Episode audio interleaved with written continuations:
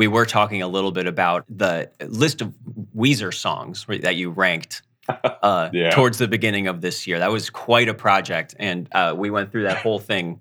Marc and I devoured that. Yeah. that is definitely some Marc and Tony candy for sure. Yeah, I'm not sure what I was thinking with that one. That was that was uh, torture I inflicted upon myself. So Well, and there, there's got to be what, like at least 200 more Weezer songs that have been released since then. So yeah, exactly. probably already out of date. Gonna do an update. You- Yeah. yeah, you do need to update that every year. Yeah. Yeah, there's that new one about having a dog. I heard that recently. I don't know if you're joking or not. No, it's real. but I was really waiting for Marc to say something about how uh, Weezer. So speaking of Weezer, uh, naked, huh? That was my segue somehow. Yeah, I was really interested. All right.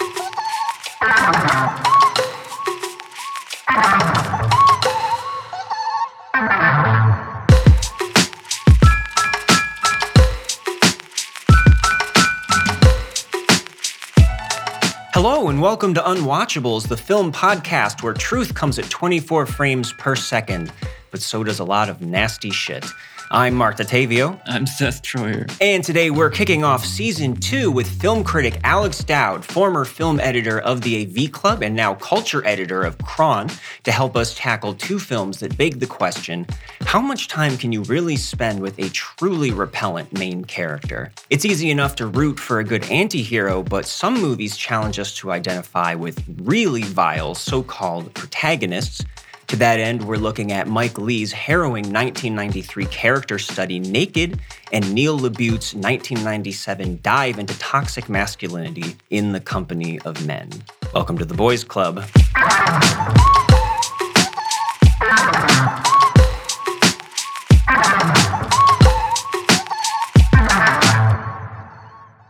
Boys Club.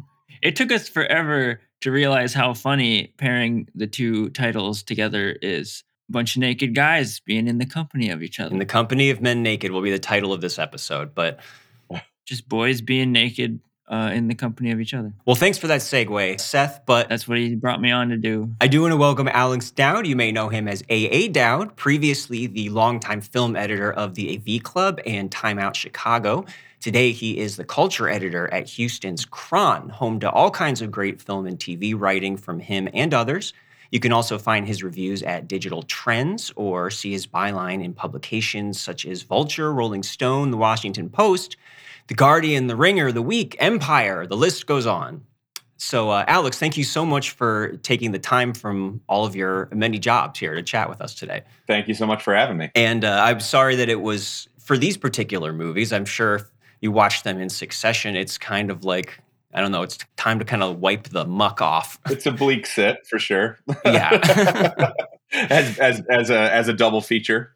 Well well paired though, I will say. There's a lot of overlap between these two films. Yes, I agree. More than I realized, really, even when we, we Yeah. first set out to do this. Was there anything in particular about these? I know we have kind of a long list that we, you know, show to guests as far as movies to pick. Was there anything that stuck out in particular about these two? Well, I would say In the Company of Men grabbed me immediately as something to talk about because I think that that film has uh, has proven pretty prescient in uh, in the years since. I think that there's uh, the kind of uh, growth of the men's rights movement. You can kind of see the seeds of that in this film. I mean, obviously, in 1997, nobody was using nobody was saying uh, MRA or using words like incel, but a lot of that is right here in this film. Um, so I think he was really recognizing that as something that was. Um, a cultural movement that was uh, that we were sort of on the cusp of.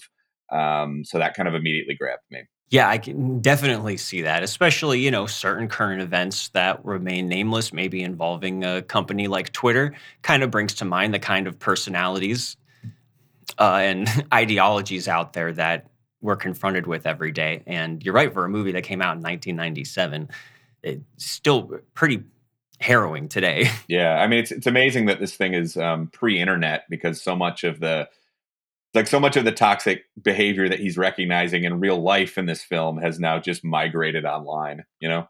Oh, yeah, absolutely. And uh, yeah, I remember one of the first things I watched actually was a YouTube video that was from the Criterion DVD of Naked, which is a introduction interview with Neil LaBute, the uh, writer director of In the Company of Men. talking about naked, uh, which was one of those things that like it's very eloquently and it makes a whole lot of sense once you've seen in the company of men that they are like yeah they're in ways in some ways like spiritual companions or something or e- evil spirit yeah. companions yes demon companions yeah that was a crazy connection to see that interview with him uh, which you can easily find on youtube or the criterion channel if you have um, because we are starting with naked rather than in the company of men which is different in many ways but very similar in others. Uh, so, just to start off that discussion, uh, we should talk about Mike Leigh a little bit because, um, unlike Neil LaBute, he has a uh, widely acclaimed filmography, many films in there that he's known for, um, which are generally very realistic, character driven, um, often class conscious dramas or comedy dramas, um, like Meantime, Life is Sweet, uh, Secrets and Lies, which he won the Palme d'Or Cannes for as his follow up to Naked in 1996. But he has branched out. He's done biopics like the uh, Gilbert and Sullivan film Topsy Turvy and uh, Mr. Turner. And is kind of an institution at this point. You know, he has worked with a lot of actors like Gary Oldman, Tim Roth, uh, Timothy Spall, Phil Daniels, Jim Broadbent. The list goes on and on. Uh, David Thewlis, of course, that we'll get to. And uh, some of them some of these movies deal with rougher material than others, but I think it's fair to say there is generally a streak of humanism that goes through his movies, especially if you look at something like Happy Go Lucky, which I think is kind of like the the good twin to this movie. Clothes. Like the polar opposite. The anti-naked. Yeah. It's yeah, the anti-naked. Yeah, so I mean, are you guys generally, you know, Mike Leigh fans, I assume, or anything stick out in his filmography in particular for you besides this? I think this is his best movie, personally, even though it's in some ways I think it's kind of uncharacteristic of him because he normally isn't this um, fixated on on on people this despicable. I guess I'd say, um, but uh, yeah, I'm, a, I'm I, I like most of his films to be honest. I, I I'm a big fan of Mr. Turner as well. That's his biopic about about the painter. Um, but I think this is there's something special about this one beyond just that it's so caustic. You know? Yeah, I think it is pretty interesting that sort of the entry points quite often for him are his like polar opposite films, which like well this one it does none of the none of them really come close to the just sheer bile coming out of this one, but uh, yeah, the, the other entryway is usually Life is Sweet, I feel like, or something like that, which was the movie that came out before this, which was a relative success at the time and was is you know like the title says it has some darkness in it for sure but it is about how life is sweet and it's a, a look at the nice little moments in life and nothing all that wild really happens by the end of it it must have been a bit of a shock for audiences to find out that this was the follow up. Everything is gray, everything is dark, and our main character is, among other things, just like a toxic, violent human being. And that's who we spend two plus hours with. Yeah, life is not sweet. I have to wonder on some level how taxing this must have been as a film to to make, and particularly a film to prepare for, because um, you know, Lee, Leigh, has kind of a unique process as a filmmaker, uh, and to my knowledge, he still does this. But uh, going back to pretty early in his career, he'll get together with a group of actors, and they'll figure out who these characters are in advance, and then he will write a screenplay around the characters that they've created in, in this kind of workshop process.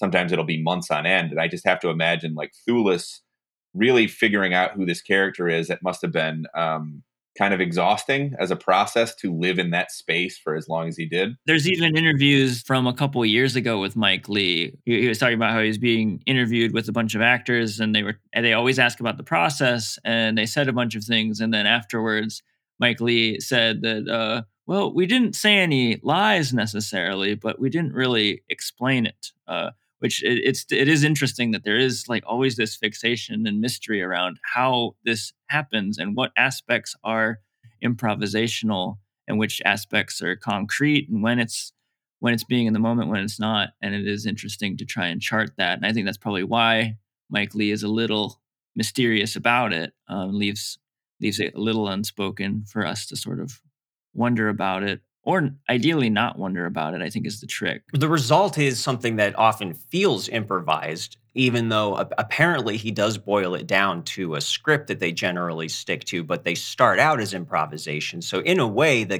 cast are kind of the co writers of all of his movies.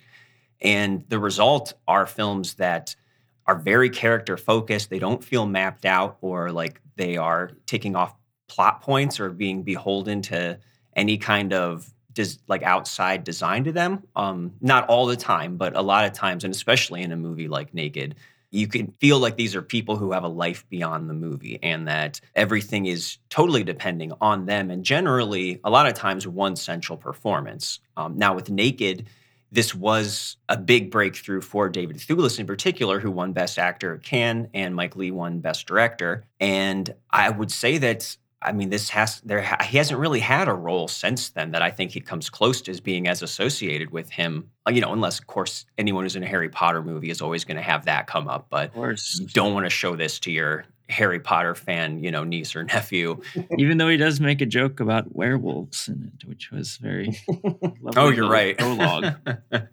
Am I right? now? But yeah, isn't that interesting though? Like I, I was trying to think, oh yeah, David Thewlis, and then I'm looking through his filmography at other roles, and there not a whole lot stands out, even though he's been in lots of movies, lots of studio movies.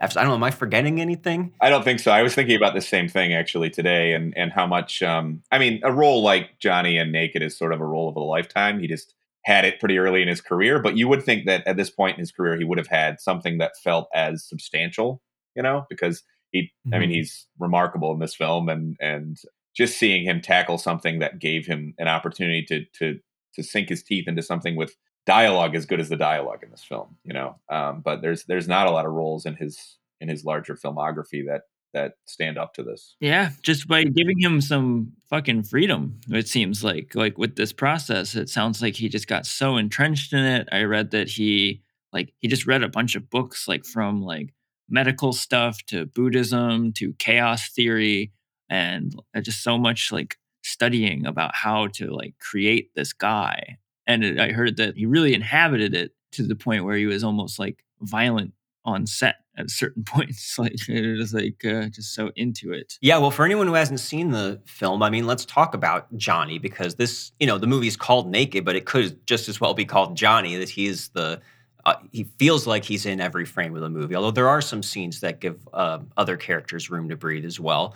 But really, the for anyone who is used to Mike Leigh's kind of, you know, sweeter side, the very first shot of this movie just lays waste to that Yep. Mhm. where we we see Johnny uh, committing a sexual assault, which is the first of kind of quite a few in this movie. Not all of which are committed by him. There is another character we'll get to, and that's kind of the dividing line right there because Johnny is a uh, angry, bitter person. Does not seem to have a job, or it's hard to imagine him ever having had a job. But although we don't find out a lot about his past, clearly he is very well read and literary. We see him reading the Bible, talking about Yes. philosophy, and uh, he's loquacious. He's a constant commenter on everything that's going on around him. At the same time, he is uh, bitter, angry, violent, uh, dis- treats people despicably. And these two sides of his character are, I think, the whole center of the movie. And basically, the movie more or less is kind of his odyssey into the night. You know, we do meet some other characters, uh, an ex girlfriend and her roommate, who he comes back to off and on. But generally, it's kind of like these late night encounters that he has throughout uh, the seedy underbelly of London. It is interesting that it begins with that rape scene that it, because it is s- such a feature of Johnny's experience that so much of the plot is kind of strung together on his relationships with women, which are oftentimes toxic and uh, violent. Which it, that that instigates him running away, stealing a car, and just driving off. And I think the only place he knows to go to is an ex girlfriend's house, uh, which he drives there and ditches the car and immediately proceeds to meet her roommate who is there, Sophie, who is like this wonderful kind of bubbly but a little broken kind of goth chick who lives there and immediately strikes up a friendship that really quickly becomes also sort of this like digging his claws in a little bit toying with her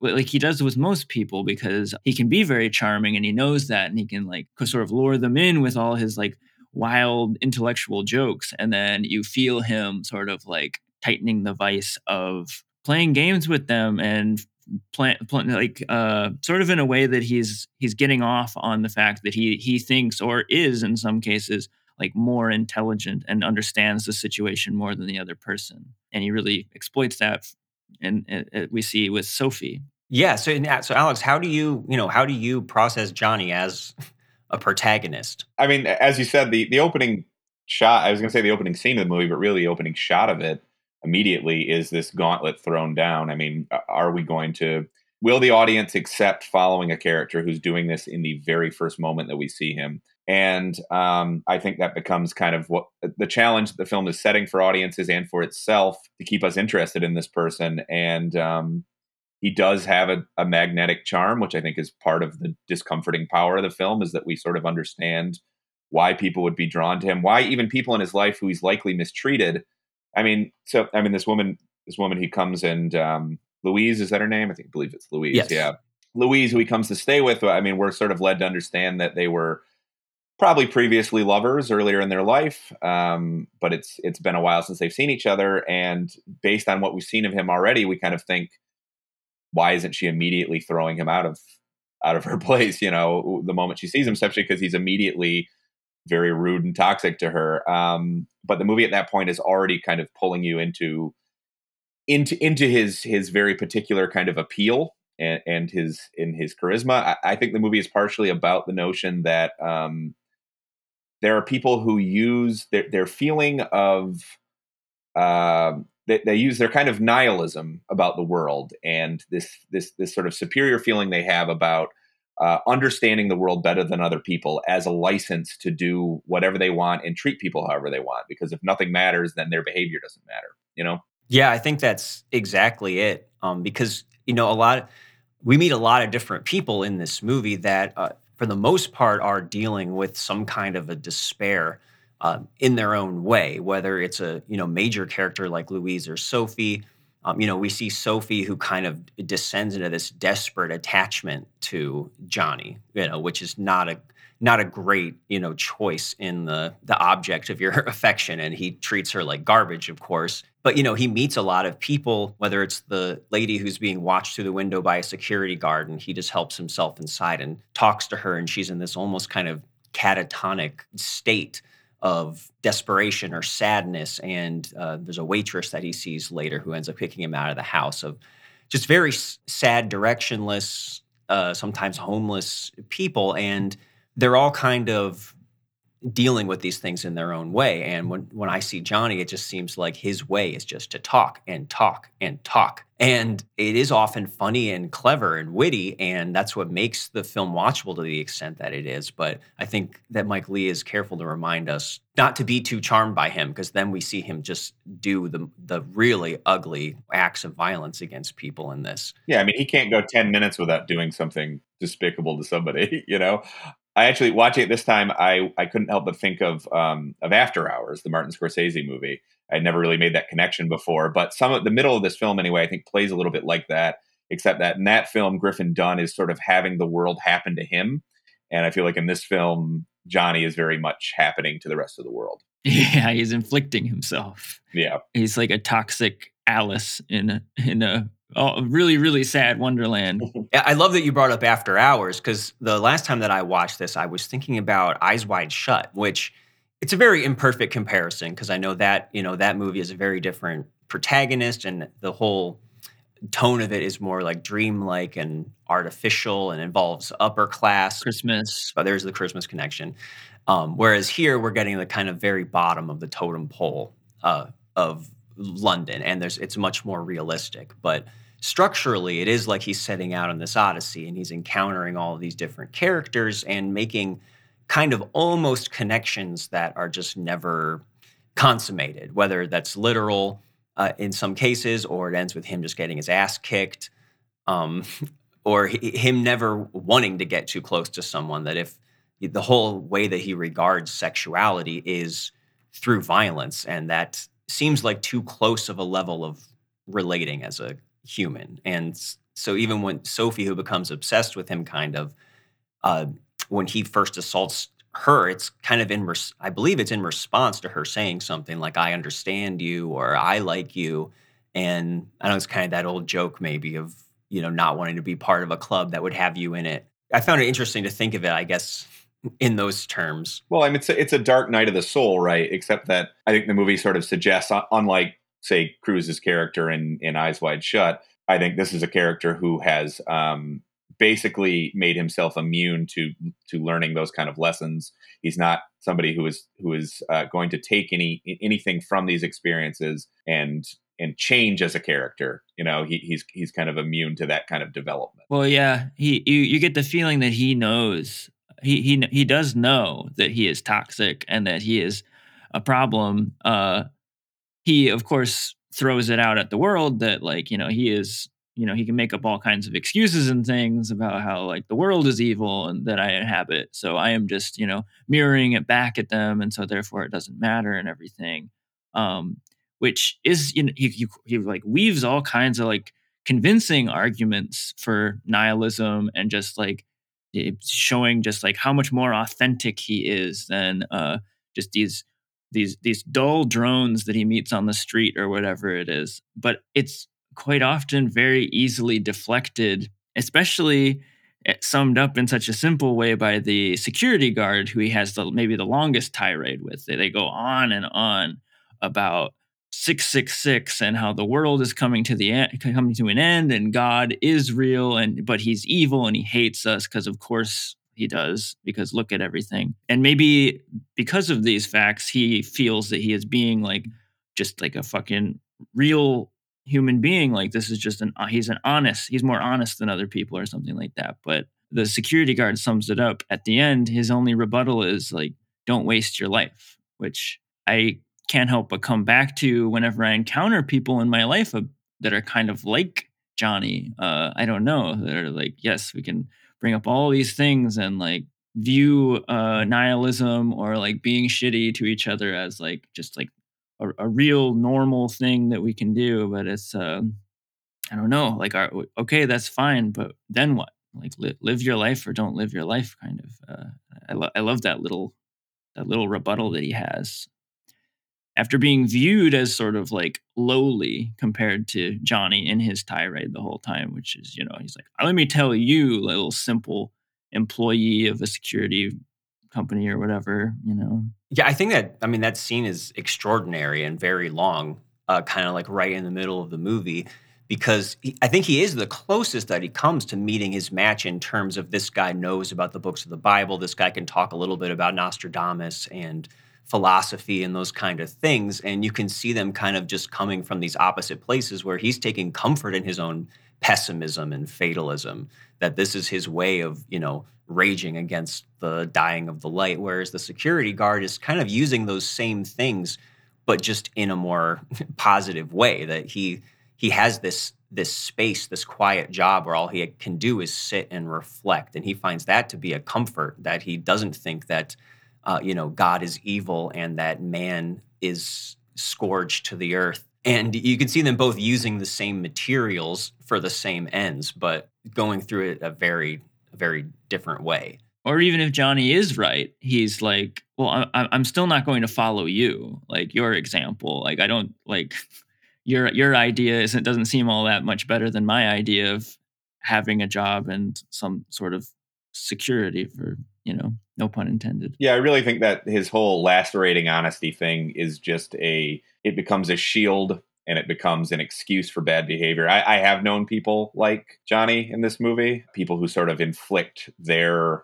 their their miserable worldview on everyone else and then treat that like that's somehow a gift that they're imparting some kind of wisdom on you because they only they can really see how meaningless it all is, how bad the world really is. Um, I think it's a really a really perceptive portrait of that kind of of toxic person because they're out there you know yes and it's it's so potent the way that uh, daniel Thewlis commits to this and i really do think you know when people look back at like you know the greatest performances in film that at least when it comes to like screen performances of the 90s there's a reason that this is always in conversation is maybe you know as silly as it is to rank those kind of things. I think it's a totally legit, towering choice is maybe the best, or certainly one of the most singular and that makes the biggest impression. I really can't say enough uh, about how spectacular he is and and magnetic and loathsome at the same time. And funny. Yeah. I mean, he's he's very funny. I mean, it's it's um, some of that obviously some of that's the screenplay too, but I mean like he's he's very quick-witted. Um, so it's easy to be kind of seduced by by this performance he's always giving because he, you know, Johnny himself is performing constantly in this film. I think. Yeah, that's that's that's like part of it, and that is what's so interesting about it because there's there are so many movies like this. As like it's become a cliche of like the the anti-hero movie that we can all like get behind a little bit because we're all a little bad, right? It's really amazing because on paper it this, it feels too much that like that a movie begins with this character who is a rapist and like we witness it. We don't even have a chance of like thinking he's a nice guy and then seeing that he's also a bad guy. It's like we immediately know he's a bad guy. If anything, maybe it's not uh, loving him or anything or being like interested in him. It is like a morbid curiosity that that is inspired by the filmmaking and the performance that goes on here, and it is really impressive the push and pull that happens. Yeah, and that's what I am interested to ask you guys uh, too. Is you know how does this balance out as far as being an unwatchable, uh, you know, movie? It's certainly not a a great time, but it also is entertaining in a lot of ways as it goes along, and maybe not as I don't know, but it's every time that I think you know this isn't as difficult to watch as I remember it being. Then something happens where I'm like, oh God, hmm yeah, it kind of is, I guess. So I mean, where do you fall on that basically as far as the experience? Does it become exhausting? Does it, you know, are you able to stick with it? I have a pretty cr- strong constitution when it when it comes to unpleasant viewing experiences. I guess I'd say that's kind of a generic answer. I guess. I guess in this case, um, what what I would find numbing is if the film had no insight about this character, if the film was just him committing one atrocity after another or something, and if that was supposed to create this numbing effect for us. But the film is written in such a way that um, it is kind of constantly um, knocking you a little off balance drawing you into these conversations. It's I mean there's almost a there's a certain there's almost a certain screwball quality to some of the dialogue exchanges in this. You know, I mean obviously this is a lot darker than anything you'd see out of, of classic Hollywood or something, but I do think that some of the, there that there's there's a kind of sparkling wit even in, even in the bitterness of, of the conversations and I think that keeps it in a, in a really uncomfortable way, I actually I think that keeps it from being this um, this sort of unbearable endurance test. I do say, say that though, as as a man watching it, um, I could understand there being people who almost immediately would reject this film. Oh yes. And I mean that it's so interesting that there is humor in this that it does get you caught up in it. It's genuinely funny at certain points. The back and forths are just so like wild and wacky uh, to follow. But even the humor is kept in check and sort of has its own arc.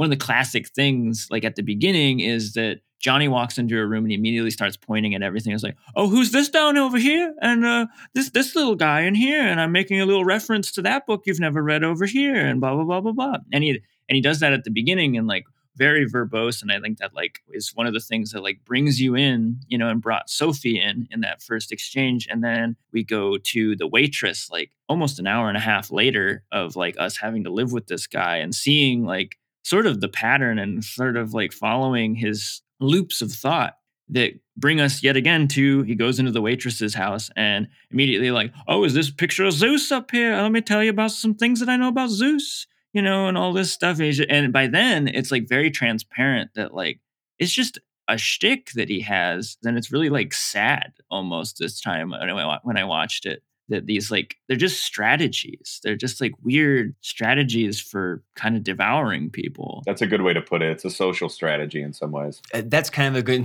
segue into a character I think that we're try we're supposed to directly compare to him, which um, is this character. His name's either Sebastian or Sebastian. um, there's another name I think that he we find out that might be his, and jeremy that's always Jeremy. Okay, that's right.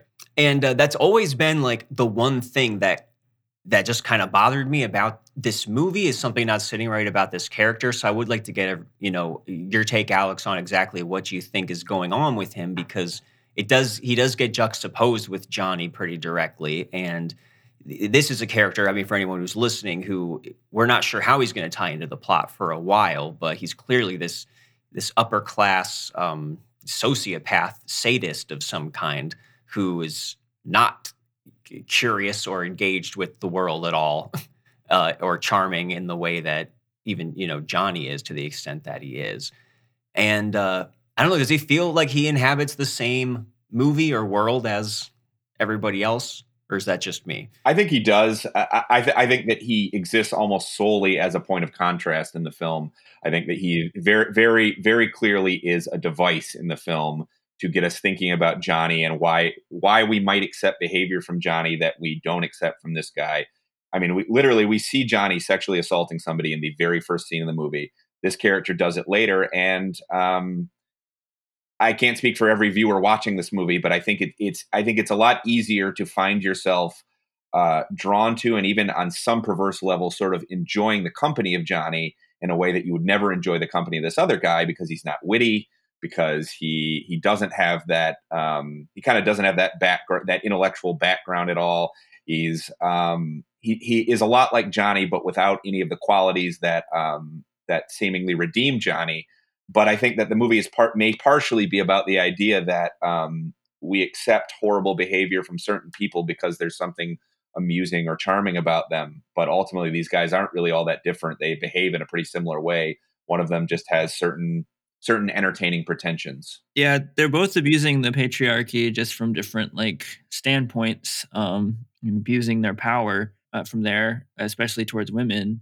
But I mean, I, I could see a criticism, and that has been sort of it's definitely unorthodox. That feeling, especially at the beginning when we start cutting to Sebastian and like sprinkling him in, and we don't know exactly how he's going to fit in. And I and I could see that it feels like maybe just one extra element. I could see that for viewers. There is something about him in the third act when he does finally like be- become interwoven in the plot a little bit more that works for me as this sort of again like it you, you use the word screwball and this coming together of like uh louise and sophie against a common enemy is sort of this yeah it feels a little bit of a screwball situation like this oh this this evil guy is like taking up residence in our uh, in the other bedroom of course it becomes it all breaks down and makes you feel crazy because then you remember like no like he like raped sophie and he's like this terrible monster who was like hell bent on stealing everything from them and stuff but yeah there is something kind of cartoony about it that could stick out to mm. someone but I, I kind of enjoyed it i like the function that he's serving and the way that he is reflecting back and the things that you know him and Johnny do and don't have in common. I think maybe it's just that he's so he so clearly does serve that function in a is the closest thing yes. that it comes to being like a pure villain or something that Leigh is trying to impose from the outside as opposed to every other character, like no matter how small, who does seem to have like, you know, this full inner life that is not beholden to those things. So uh yeah, I think maybe that's that's the part but it doesn't bother me as much like this time watching it as it, it, used to because I, I do think i feel that what he's doing is snapping into focus a little there and is something that's worth doing.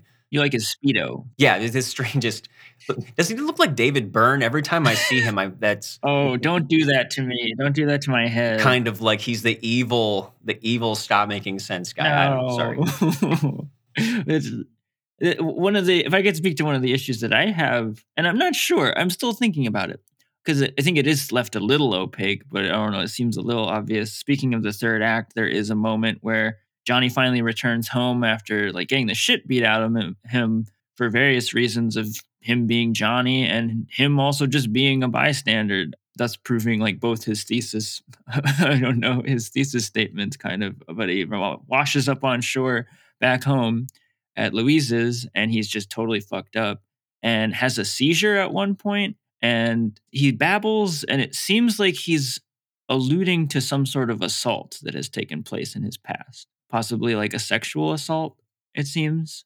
That's kind of how i was reading it like possibly even some kind of like paternal assault of some kind i don't know. I, did you did you guys get any of that from that or is that just me? I didn't know how to interpret it. I think maybe i missed that um, in that particular that that sort of miniature meltdown scene. I guess I'd I guess I'd call it. Um, I'm interested though to rewatch that now through that lens. Yeah, he's. I mean, he definitely is kind of talking, you know, delusionally or kind of nonsense at that point. But I will say, I'm I'm glad of the extent that the movie does leave him as kind of a mystery, where it Mhm. it does seem like maybe this guy was somebody who, um, you know, was a in a good was like a good college student or something, or maybe he just grew up and was reading philosophy books all the time and was always this kind of scumbag Yeah.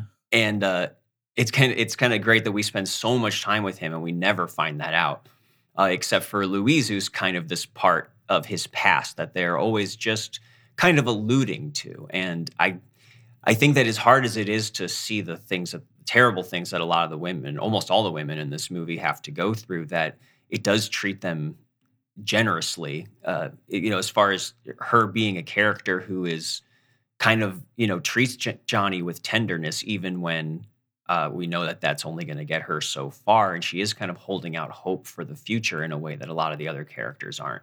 I mean, to close the fit thing, I, I that that was just like I do like that things are left open with Johnny rather than like making any sort of excuses. So I just worried about any sort of like easy excuse that like oh because X happened that's why he's like he is or whatever. Which you know Yeah, I don't think it's a mystery where Leigh's sympathies lie. You know, Leigh. I mean, he's dealing with characters in this that are monstrous, and also uh, there's a deep misogyny that runs through the behavior in this film. But I don't think this is not a case where you. I think you could confuse um, representation for endorsement, um, and I think a big part of that is that um, is that Leigh doesn't make a lot of excuses for Johnny. You know, it's not like there's one little piece of information that explains why he is the way that he is. I think he wants us to try to understand him on some level because he's he's a person and there are people like him out there. But I don't think that he's interested at all in re- in redeeming this guy. Yeah, absolutely. I feel like he deeply understands him, but um, is certainly not celebrating him. And I, like what you said, Alan, too, about this is not a character that changes or learns anything as the movie goes on.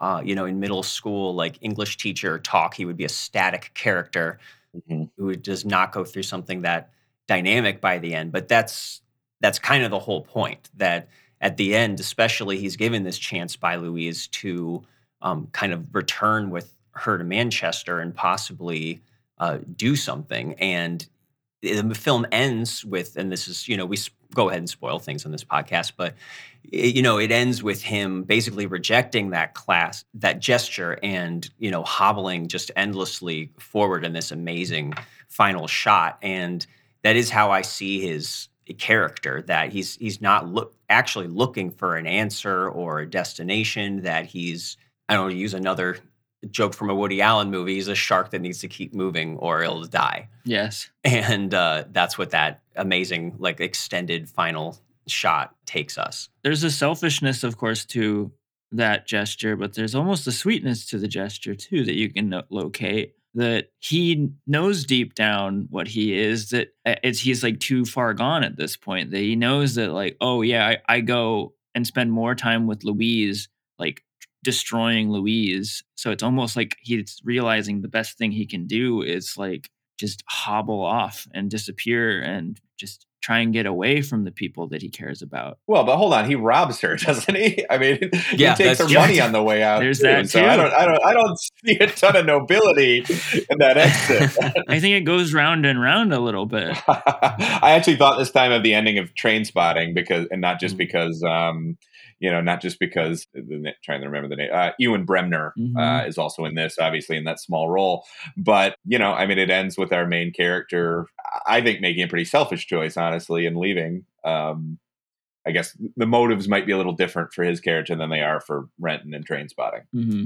No, you're you're right. I mean, like everything all points back to like, regardless of all the little theories we can have about him, it all points back to him being a piece of shit, whether whether he's admitting it at a certain moment or not. Yeah. Yeah. And I do wish there was a cut out with uh, that cool. Uh, I think it's like Underworld or something. That song that plays at the end of Trainspotting. That would be great. Cut it with Yeah. the end. of this movie. all right well i think that it's pretty obvious at this point none of us are going to be unwatching this movie because it sounds like we were all pretty taken with it and i mean it is a classic for a reason but uh, i want to make sure everyone has a chance just to say any final thoughts anything we didn't get to or any maybe new takeaways from this you know most recent time of seeing it. I'll I'll start out just so we can give Alex the last word. That uh, I do think it is Mike Leigh's best film. Um, I think it's one of the best films we've ever even talked about on this podcast. I do think it is a masterpiece. And uh, as far as just a character study and what character studies do, this is about as unflinching as they get and unforgiving. And uh, there's, yeah, there's no compromises at all in there. And there's something just mesmerizing about having it all wash over you and all these different encounters in a way that I can't necessarily um, always put my finger on. That it's it's in some strange middle place, some gray area between a funny and horrific and about one specific person, yet deeply uh, profound if you just take a step back from it. So, no one watched from me. Uh, what about you, Seth? I, I adore it. And I just really, I remember discovering it. It was wintertime, like, I don't know how long ago, like eight or nine years ago when I watched this for the first time. And I was like immediately taken with it and have seen it a lot since then. Um, there was just something about it that I just kept going back to. And I almost considered not rewatching it for this podcast, but I but I'm glad I did. I was once again like really struck with how it hit me this time in my life. Um, I work at a library downtown, which my particular department, we, we have a lot of like homeless around, and I get to know a lot of folks that have varying degrees of mental instability, economic instability for one reason or another.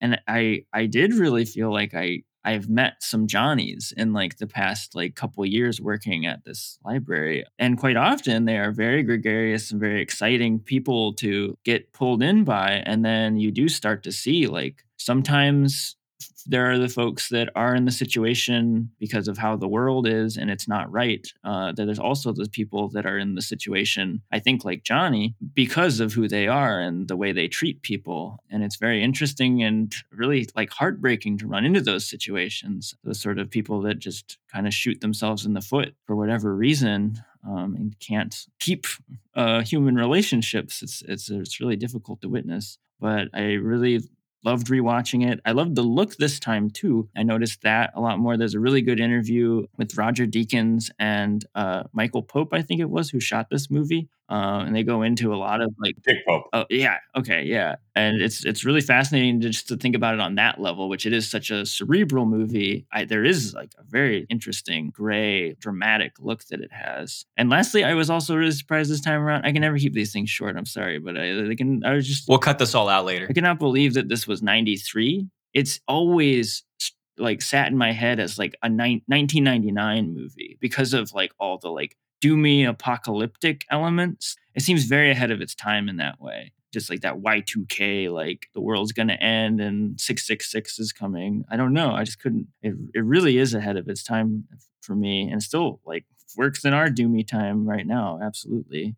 That's what I have. Um, yeah, no way I'm unwatching this film. Great movie. It's a tough sit at times, but I think it's uh, I think about that that Roger Ebert quote that gets one one of several quotes that gets thrown around about their you know no no good movie is truly depressing and all bad movies are depressing. I think this is this movie's too good to be to be too depressing. I think, um, and uh, I yeah I think it's Thewlis is uh, it's just such a remarkable performance. It's almost a musicality to him at times, you know, and I do think it's prescient. Actually, I think it's it's very much. Um, you know, I mean, this is pre the internet in in almost everyone's life. Nobody, uh, uh, uh, you know, the world had not yet migrated online at this point. But I see a lot of, um, I actually see kind of a lot of Reddit culture in Johnny. Uh, Just kind of somebody who thinks he's smarter than everyone else. Trolling, yeah. Trolling. He's a troll in a lot of ways. He's a troll. I mean, he's a lot worse than that too.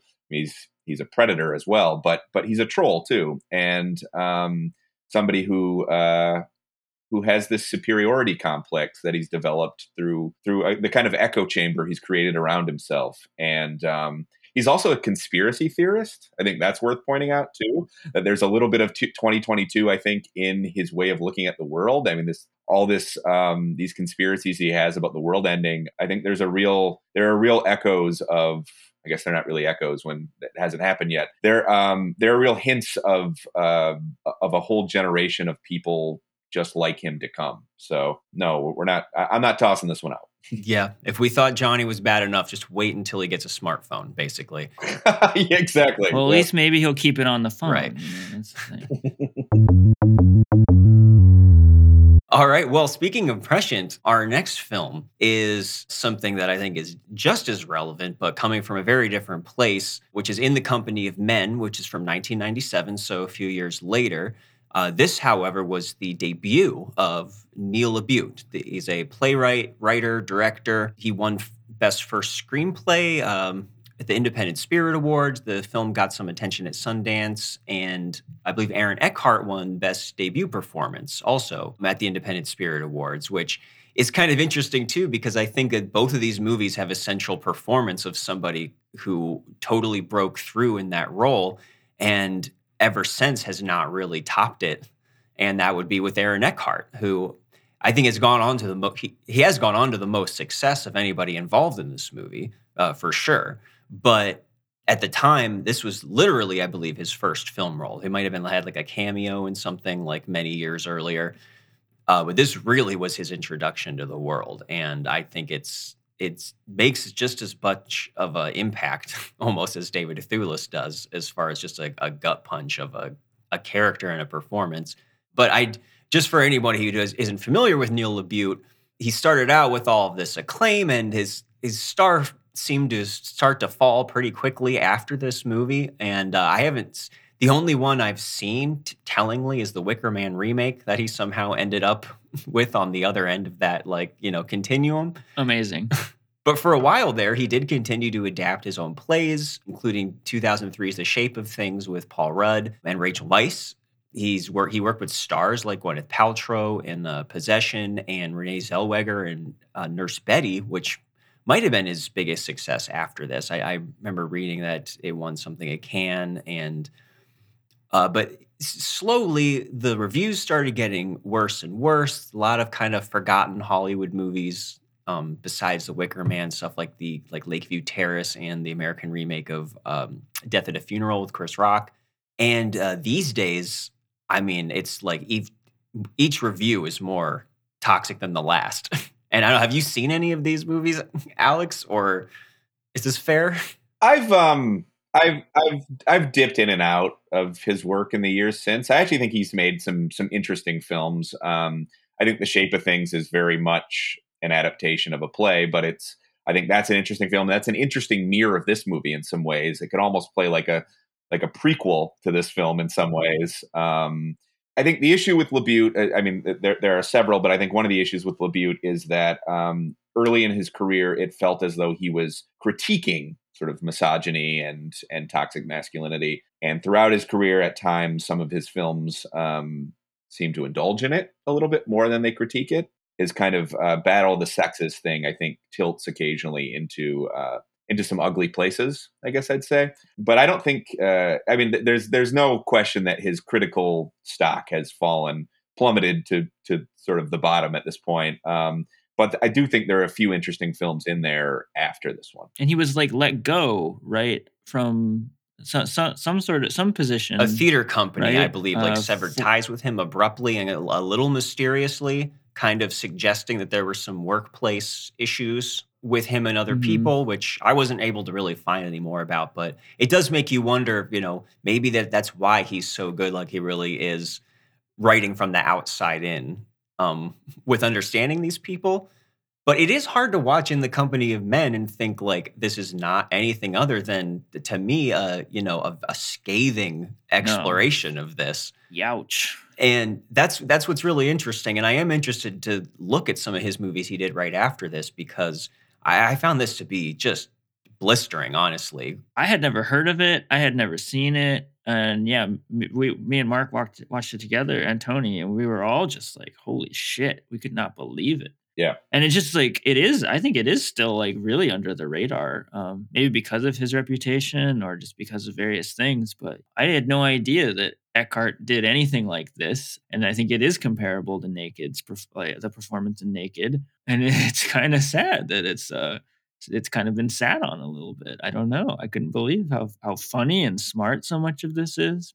and how it's set up, uh, and also in a very similar way to Mike Leigh, in that there are no big set pieces, there are no big like Hollywood chase scenes or anything like that, even close to. Uh, they they are just like scenes that begin, people start talking, and minutes go by, and that's the scene basically.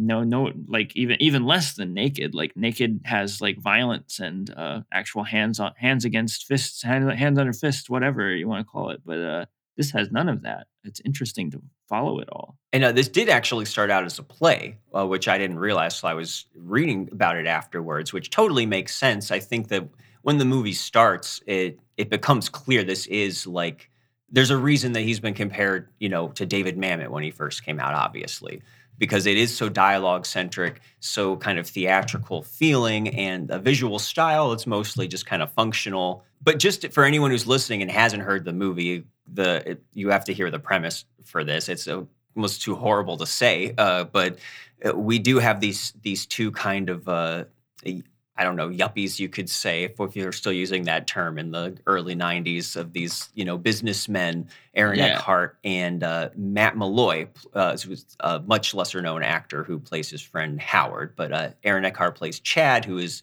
pretty much this vicious monster uh, wearing a you know a tie corporate guy who is uh, basically bemoaning, you know, the treatment of women, of men like him and his friend Howard. And they both decide at his prompting that they're going to find some vulnerable woman and wine and dine her. And as soon as she becomes uh, attached to them both, they would both abruptly dump her just to ruin her for the sport of it.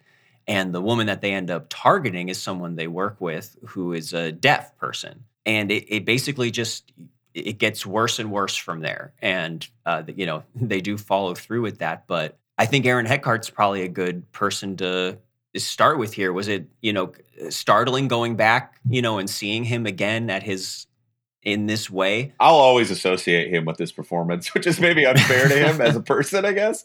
But uh, I mean, I saw this movie in '97, and uh, it's sort of stuck with me ever since. And there, there are, you know, I think there are echoes of it in some of his films um, in the years since. But he is, I think you're right that, like Thewlis, he has never. I don't think he's ever done anything that's on this level. And it's interesting to look at the comparisons between them because it's in a totally different register. These two characters like Johnny, you would never confuse Johnny for Chad. I mean, Chad is the type of person Johnny would likely rail against, but they're both these kind of magnetic monsters in a way, and they both have a certain charisma, and it's it's genuinely fun to watch Eckhart in this role, even though almost everything that's coming out of his mouth is appalling.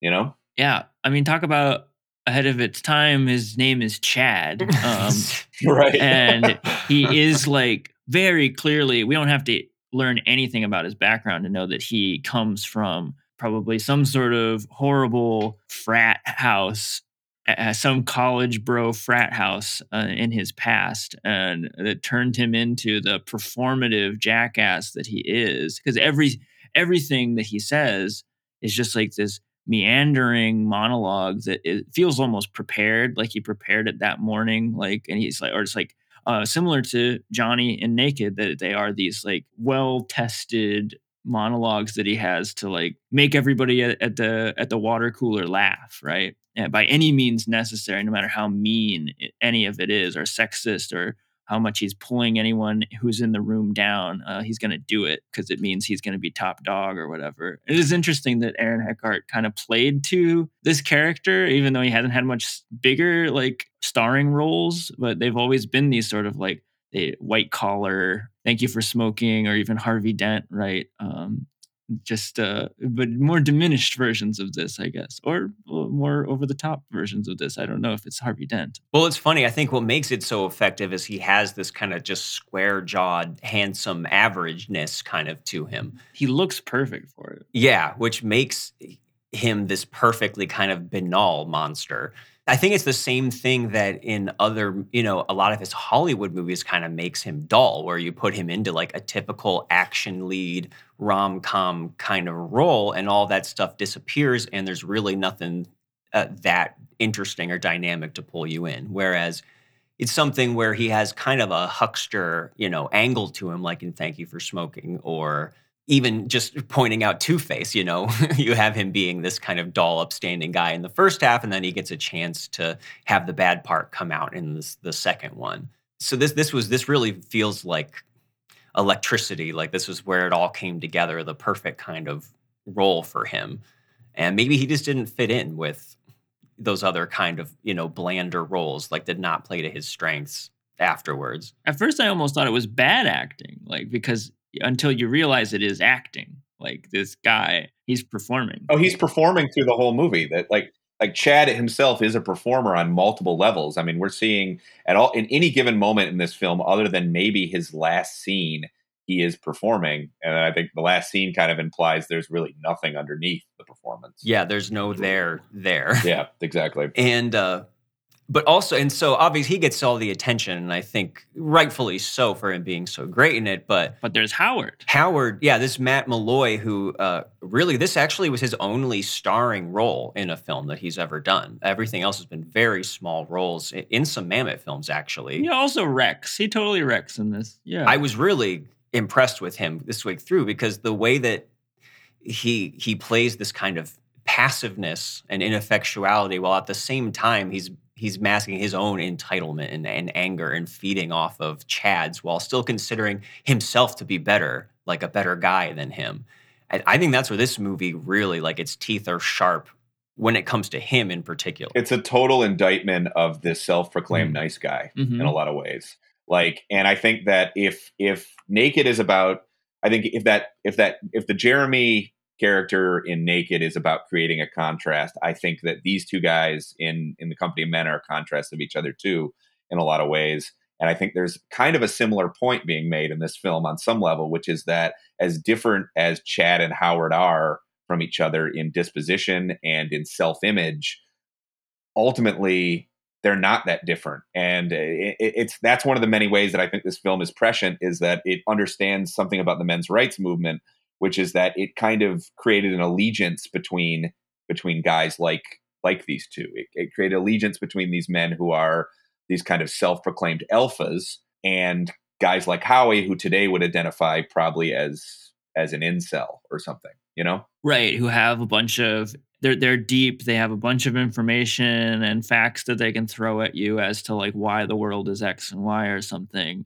Uh and yeah they are these like two different strategies. And for uh de- depending on where you fall i mean for for at least a, a chunk of the movie almost feel like okay but maybe like my center here is howard that i can like hold on to him a little bit like okay he's get he's just getting pulled into this like maybe i would because i'm passive or something like um because he's this is you know aaron eckhart is just so charming and whatever and maybe he's going to make the right decision.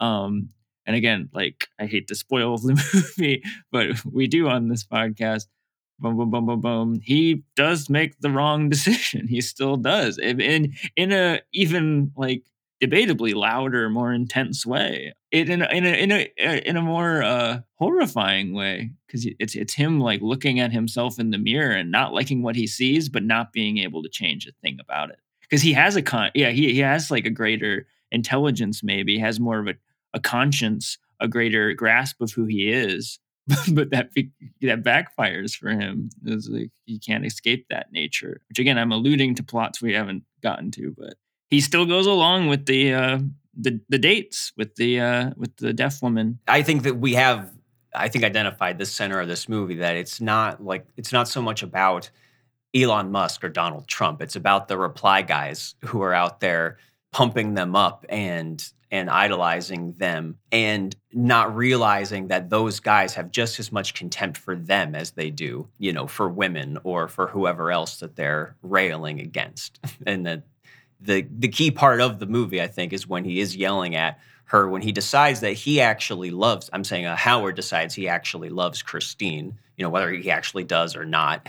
Maybe it's just a reflection of him, and he's you know yelling at her. I'm the good guy here, right and you are fucking handicapped and don't get to make these decisions. And that moment is just like it's chilling, it's devastating. It is so brutal. yeah he's in love and invested with his idea of who he thinks he is that's really what that scene shows like that's what he wants to preserve and that's what he wants affirmation about Uh, that's what's so devastating about that scene. He doesn't love her. Yeah, I, re- I really don't know which scene is more chilling. That scene, which really is like full mask off in that in his his sense of entitlement and this this self image he has of himself as a nice guy as he's screaming in her face. That scene, or the scene where Eckhart's mask finally falls, Ugh. that hotel room scene, which is one of the coldest things I think I've ever seen in a movie. It's the Like, opposite. yeah. yeah. Like he is he's very much in control. He he deliberately takes the mask off in that moment, you know? yeah, he just very quietly reveals like the whole the whole deal. You know, Like I thought we had seen the worst. and and then that that scene comes and his his turn in that scene too, his just like dime turn from the fakeness that we see the entire time to just uh he just stops mid sentence like ah, I can't keep a straight face and just looks at her and tells her it was all a joke and asks her how's it how it feels and it, that I totally agree. That is one of the the harshest just ugliest things that I've ever seen. And he sees it the film sees that all the way through to the end. There it does not pull any punches. It's a fake out for the audience too, for myself, because I, I e- there's a little bit of you that starts to believe that Chad is actually going to turn this around and that they're both going to turn this around that like this whole thing is going to backfire and it's going to be this kind of silly romantic comedy where like now they're just like nice guys who are in love because they both express this to each other when Totally. they're talking about the situation that like you know they sort of start to show their cards where like you know what she's actually uh, kind of all right and uh, you know like despite her voice or whatever but like you know i could just see having kids with her or something or whatever they both like show their cards here and there and you're like and then they both we just lose we just lose that and it's it's really a feeling of placelessness uh, as an audience and it's it's a lot to handle Yeah, the movie really plays the audience in, in some ways in, in, that respect. I mean, there there is maybe a perverse romantic comedy version of this where they both really fall in love with her or something. Because again, uh, like Chad is performing, Chad is performing for Howard. He's and, and we could talk more about what that's really about too, because I, obviously I think there's a lot of strategy in in this whole thing and what it's really been about, and what this I think on some level this movie is also about the culture of corporate America too, and about the um, the- kind of behavior that people use i- i- in strategic ways to get ahead there. But yeah, there are moments, at least in the middle of this movie, where I think we, we as an audience are supposed to wonder: Is this going to be about re- redeeming these awful men, or it's going to be about them? You know, is love going to change them? Are they really, i- i- despite their best efforts, are they really actually falling for her? Yeah, and I think the brilliant part of that is it it does kind of tease that with Howard all the way to the very end where he is believing that he is the one that actually is is meant for her and we even get this kind of dramatic like he's he flies back to where he comes running down and you know in all these romantic comedies there's always that point where it just becomes about okay we deceive I deceived this girl somehow whether it's uh, you know, she's all that or something. And it just, will she forgive me and we can get over this hump because we've found true love. And the way that that ending just has him running up to her and just yelling and yelling for her attention until the sound just goes out, uh, literally falling on deaf ears, you could say, which kind of a, I don't know, saying it that way makes it sound a little bit too obvious, but uh, it really hits home the way it's presented. No, it's it's the rush to the airport scene at the end, honestly. Except that, uh, and and obviously the movie actually begins in an airport. Um, but yeah, watching it this time really underlined how much this thing is playing on some level with with those romantic comedy tropes. it's like punch drunk love times 20 or something as far as giving us romantic comedy things and then just pounding us into the ground at the same time Well, and I think that if there are people who are going to accuse this movie of having something misogynistic about it, which again, I think it's a little ridiculous on its face, but you know, some people might argue that the character of Christine is somehow kind of a plot device that she's there to be the victim and that is the role that she ultimately plays. Uh, so I am interested to hear where you guys come on that. Um, I think at the very least, it takes her pain seriously it, with the the way that it lingers in that hotel room. You know, after he leaves. exactly i was going to say that But I mean, what do you think about her, the performance, the the character? Is she more than just serving that function? I think she gives the character a fair amount of nuance, and I think even in I think even in in allowing her to allowing that character to sort of because she has this kind of struggle in the film too, where it becomes about um, you know she's in the dark through a lot of the film, but it becomes about her navigating uh, how to kind of let Howard down easy. Because in her mind what's happening is that she's dating two men and one of them she likes more than the other one. And i think reducing her to just a device in this thing denies um, there's a, there, I think there's a fair amount in nuance uh, of nuance in that performance and in the way she tries to navigate that when she doesn't know what's going on yet. I think she does a great job. She's such a wonderful actress, and I think it, the thing that it allows us to see is that she is very charming and funny and very likable. Uh, in in those date scenes, she's not just left to be this like I don't know. I think I think the way of making it misogynistic would be to like just leave it all like she is just like this hapless loser just like just being really needy and uh or or or being just some sort of sh- like what they think like which is like a shallow bimbo woman or something like that. But she is just she, she's let she's allowed to be a character in this i think in a very real way and also have like her own revelation of like kind of that yeah she's very human and that she's dating two people at the same time and she's she's working through that and uh, admits that she had troubles with that and uh, comes clean about her, her own uh, misgivings and confusion about it at, at that scene with Howard and I think does a very good job of that uh, yeah I, I, I think that, that that's a total misinterpretation if someone has that opinion. Yeah and I totally agree with you guys I'm just playing devil's advocate here um, but yeah, I, I do agree. And in a way, you know, there is a sense where it's not that dissimilar from, say, like the Monica Bellucci character in Irreversible, where the thing the the film does pivot on a horrible act that is inflicted on her and there is a certain way that she's representing you know innocence or something that is being lost but as the same as in that movie she is being is allowed to be a human and a full character and the film is doing right by the pain that she has to go through um, while at the same time what's just so bold and tricky about this movie is it's to continue that metaphor further is that it's like a film that is sticking us with her attacker, you know, with the rapist for the the whole movie.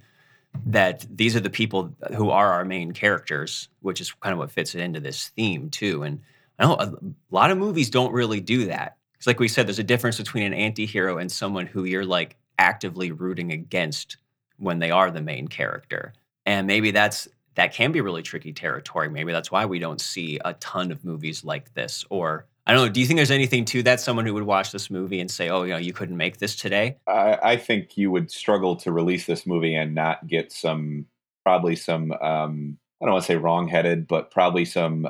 We'll say exaggerated discourse about it. I think there would be the the representation endorsement crowd. I think would have some problems watching this, and um, discerning that this is maybe a critique of, of that. Um, I, there is probably there's some kind of case to be made for the fact that LaBute does have a lot of fun with with these characters and with the dialogue. It's sort of uncomfortably funny at times, so I could see that used against it in some respects. Um, but I don't think he ever loses sight of the fact that this is very much about a a deeply toxic culture and a to- and, and about toxic masculinity. Yeah, I mean, my my first knee jerk thing that I was gonna say is that it's like it's too subtle in its critiques or something, but at the same time, like it's incredibly verbose.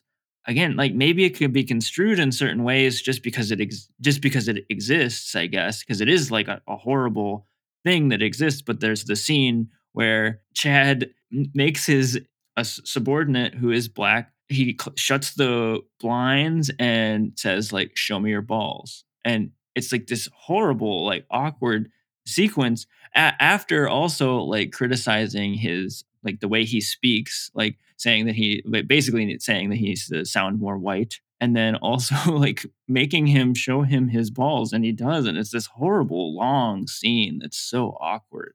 Yeah, I can't imagine seeing that in a movie now because it is just like, yeah, it's just there's certain things that are just like, even if they are trying to get at some sort of truth, it's still just like awful that they that the scene exists at all you know Well, and he does not get his comeuppance in this movie. He wins at the end. His character gets Right. everything that he wants, uh, which you find out is even not even based in a normal motivation. You know that it pretend he seems like he's he's a spurned lover acting out on that at the beginning, but instead, you know, his only explanation is that he just did it because he could. He was still with his girlfriend. Uh, he was probably more interested in uh, fucking with Howard as much as you know with some other girl. Just fucking with you, dude. You take things too seriously. It's like, just like the most. It's a power move. I mean, ultimately, right? It's a power move. I mean, because by the end of the movie, Chad has Howard's Howard has been demoted, and Chad basically has his job. So you start to understand this whole thing as part of as part of the the kind of cruel politics of the corporate world, you know, which doesn't let anybody off the hook. I mean, I think that his misogyny in this movie is very real, and, but I think that his motivations have a lot to do with with just getting on top. It's this success first mindset, you know, um, which I think links this movie also to something like The Wolf of Wall Street. Oh yeah, for sure. That scene that Seth brought up in particular, I think, is very much about the corporate mindset. hmm And uh, I, I love that LaBute does just imply that Aaron Eckhart's character has just been setting up his friend the whole time. That he doesn't come out and say that in his climactic revelation to him that it was, you know, he was the one who messed up the faxes that got him demoted. Or he just does a passing mention earlier in the film that he was passed over as being the lead on this project that Howard was put in charge of and it's implied pretty strongly but he doesn't come out and say that that was something you know that he was intentionally doing so i think that's just a, that's just a clever bit of of writing and there's lots of of really good stuff like that just little character building details. Uh, one of my favorites is when he's having they're having a conversation in the bathroom and howard drops a bunch of change and uh Chad just casually is like, "Oh yeah, here, let me help you," and he just pockets like half of his change before giving him the rest back. Like he can't he, even not just steal a couple cents from him and it goes totally unremarked upon and yeah i mean the title is i think i think i think is telling. This is i think this movie ultimately at its core might be more about the relationship between men and the th- that kind of um the ugly dynamics in play in that than it is about their attitudes towards women although of course that's a big part of it too. Definitely aptly titled. I do have to wonder if if there might be sort of um mra types today who might watch this film and look at chad and see somebody who's sort of um i don't want to say a role model but sort of um a model of some sort. I don't know. I mean, uh, uh, I, I'm not interested in doing that polling myself, but right you could definitely anyone who's inclined to laugh with instead of at could certainly find that there and I think that's the big problem and goes back to the discussion about it like could this be made today like no and it's probably Right. for those kind of reasons that Right. we do sort of have more of an idea of like that occurring and that these these are big decisions that we make with what big art we allow on the big platform right? Uh, uh, that unfortunately it's like really shoved in our face that there are people unless we do have it very much in the forefront like flashing in your face to the point that it drags the movie down that there is like something telling you that like no don't forget these guys are bad and you don't want to be like them like i I think that's like kind of the unfortunate place we're in with mm-hmm. storytelling right now on a on a big platform. Well it's the, yeah it's the classic you know taxi driver travis bickle thing. You can wear the t-shirt with him putting the gun the bloody fingers against his head or look at him as this person that is you know with just fed up and had too much and you can totally miss the whole right. the whole point of it it's a larger conversation too. I think the level of responsibility a filmmaker has to signpost a character's um, how the audience is supposed to feel about a character. I'm generally of the opinion that audiences should be trusted to draw conclusions, particularly in a film where the behavior is as awful as it is here. Not everybody feels that way. I'm I'm with you, and uh, yeah, most of what I was saying was explanatory, like yeah, devil's advocate a bit, um, and yeah, in, in an understanding sort of way, but also yeah, I think that is the thing. A lot of that thinking has kind of bullied art into submission in some ways. and at least in some big areas. Yeah, it's a never-ending conversation, and uh, I'll just say, and these will be my final thoughts, so we can wrap this up here too. Are you trying to end the never-ending conversation, Marc? well, we've all got uh, families to go home to, but um, yeah, I, I think that this movie remains a harrowing experience and one that is not diminished. Maybe is even more uh, relevant and and harder to watch and more powerful today than ever. Uh, whatever happened in Neil LaBute, if you know, if you got one thing out there, at least it's something that was as impactful for this. He might not have turned out to be the next David Mamet. Um, although uh, these days, I don't think we need another one. He's already off of the the, the grid now. Um, but I, I do agree that there is some really effective dark humor in here that uh, completely dries up after a certain point. Um, but leaning into that, it is just enjoyable in its scathingness uh, until things just get you know too horrible to watch. And uh, I think that yeah, it's a movie that deserves to be seen and maybe a little better known, if for nothing more than to see Aaron Eckhart at the top of his game and uh, to open up these kind of conversations. I'm not sure that I've seen this particular thing done so well, and uh, yeah, even visually, I think that there's occasionally he does some, some pretty good job of opening things up or having little touches like them having that conversation in the bathroom and just keeps cutting to this close up of the guy's feet instead of his face like while he's talking to him. That uh you know maybe yeah that LaBute guy shows a lot of promise. Maybe one day we'll see him follow up on it.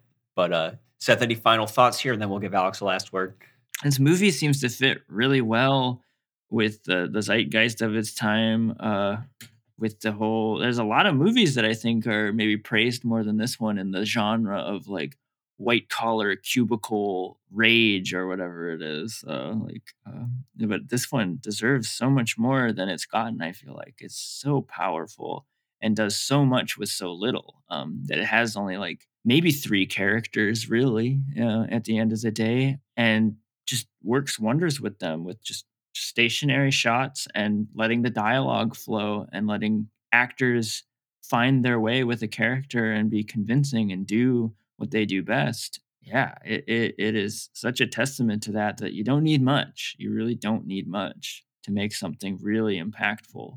Uh, yeah i think it's a brilliant film um, and one that has not aged a lot in the in, in the last uh, in the last 20 years or so since it came out. I really think that a lot of what it's about and a lot of what a lot of the resentment and the ugly hostility that it's digging into, I think is is unfortunately very very relevant today. And uh, I think to do that in the form of something that uh, I mean, this really does.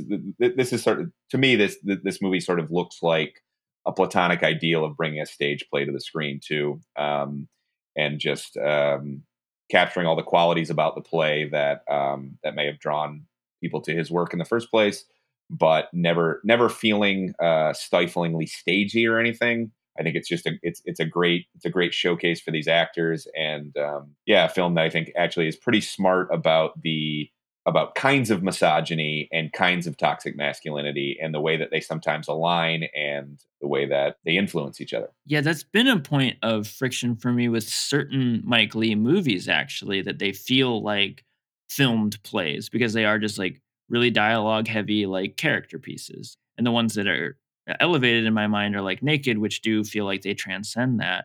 And part of it comes from maybe this improvisational, like wanting to get like it, it is like about having these actors that you're just wanting to get basically create sizzle reels, like create the best that you can create with this one person and like it's their last movie they'll ever make or something uh, which you know happens sometimes and other times it feels almost like precious that you are trying to keep everything all these great moments that were like when we were filming and in the moment it was like this wonderful improvisation or something but i don't know if it necessarily like serves the greater film experience but company of men really feels like tight. It feels really tight and lean and like everything is supposed to be there uh, to its credit. All right then three uh three big bro high fives for this one. no, I was just kidding. It sucked. Boring. oh no, please. Can they not be bro high fives? Yeah, don't touch me. Three polite nods. so, all right. Well, Alex, thank you so much for joining us. Thank you for having me. This is really a blast. It, it's great to hear you again. I was a big watcher and listener of the AV Club's podcast and everything. So, hopefully, you know, maybe someday we'll see you doing something like that again. I hope so. Thank you. Are things going well at, at Chron so far? I know that's kind of a new, still a newer position for you now, right? Yeah, it is new. I'm, you know, I'm getting my, I'm getting my footing there in some ways. Um, but yeah, it's going great. It's, um, it's there's some new challenges with, um, particularly for covering a city I don't live in. But yeah, the, the job's going great, and I think we're running a lot of good stuff. If uh, for those listeners who don't know, it's uh, it's www.chron.com. Uh, it's a website associated with the Houston Chronicle. We do write about issues that matter to Houston, but also there's national arts coverage and uh, movies and TV shows and music that you might care about. We will link to that in the episode description. And it's nice to see that, uh, you know, I've seen bylines popping up there too from, you know, uh, other people I know that you used to work with and who I enjoy reading. So I know I've seen your writing in there and Mike D'Angelo and Katie Rife. And uh, yeah, it's it's really neat. It's a cool new place to go now that that other place is dead. so I encourage everyone to go there. Um, anything else in particular that you wanted to, you know, plug or draw attention to? No, go to chron.com. Read read the great culture coverage we're running there. I would I would love if you did it. All right. And Alex, uh, Marc, and I will be patiently waiting for part two of your Weezer list. Uh, okay. the next next 300 odd, odd entries. I'll get on that. This is a man's world. This is a man's world. Unwatchables is produced by Tony Scarpitti, hosted by me, Marc Dottavio, and Seth Troyer, with artwork by Micah Kraus. You can find Seth and I on Letterboxd under Marc Dottavio and Sloth Troyer. You can also check us out at unwatchablespod.com for links to our Twitter and Instagram, or support us on Patreon for bonus content and to have a say in what we watch. Thanks for listening.